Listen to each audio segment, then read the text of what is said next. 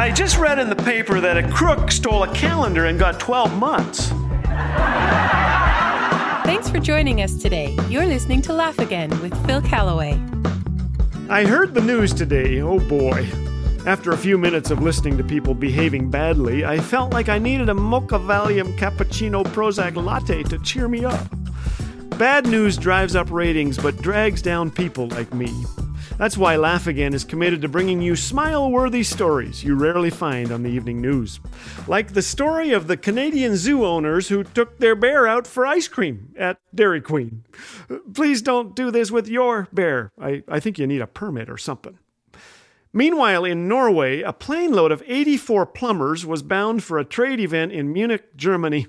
20 minutes into the journey, they were forced to return to Oslo on account of a plumbing issue. In the plumber's defense, the restroom had to be fixed from the outside, and for some reason they couldn't find a plumber to go out there at 30,000 feet. In other news, chimpanzees at the Belfast Zoo used a downed tree branch to create a makeshift ladder and escape. They went ape, walking around the zoo, taking in some exhibits, then returning to their enclosure in time for a banana supper. Unfortunately, none were available for comment. Elsewhere, police at a Maryland university have been receiving complaints about a woman wandering around campus seeking a date for her son. The woman in question has been approaching young ladies, showing them a photo of her boy and asking if they'd be interested in dating him. No word from the son. He's likely hiding in a cave somewhere near the South Pole. In Northern California, a wildfire devastated the town of Paradise. Still, the local high school girls volleyball team was determined to play their semifinal championship match despite having no uniforms or equipment. They boarded a bus for the city of Auburn to take on their rivals, Forest Lake Christian High School, but nothing prepared them for the welcome they would receive. Waiting for them were new custom uniforms, knee pads, socks, and a whole lot of love. A $300 gift card was provided for each player, along with truckloads of supplies and clothing for their families. After the game, they were all invited to a banquet of warm food prepared by the Forest Lake families. The coach from Paradise addressed a packed gymnasium. I've never been so overwhelmed, he said. Your community is awesome, and we are forever grateful. Awesome is right. I love that story.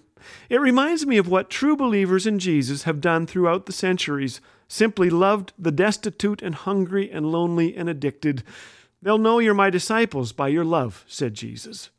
Sure, we can all list faults of those who call themselves Christians and have done great harm, but the good done in the name of Jesus is astounding.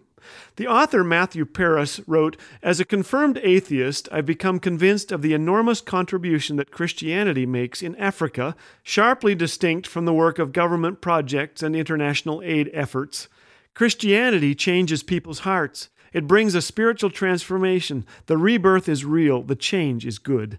That from atheist Matthew Parris.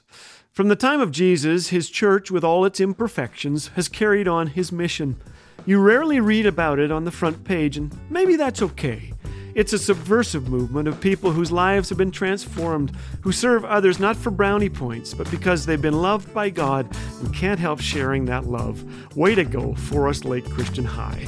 And all you listeners today who get out there and bring the good news to life. Let's not forget that for every wildfire, there are a hundred stories of kindness. May headlines of God's goodness be etched across our front page.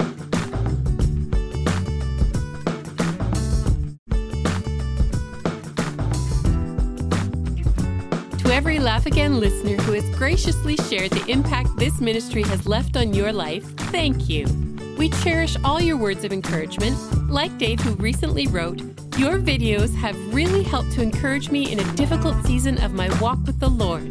To share your experience or support Laugh Again with a financial gift, visit laughagain.org. Laugh Again, truth bringing laughter to life.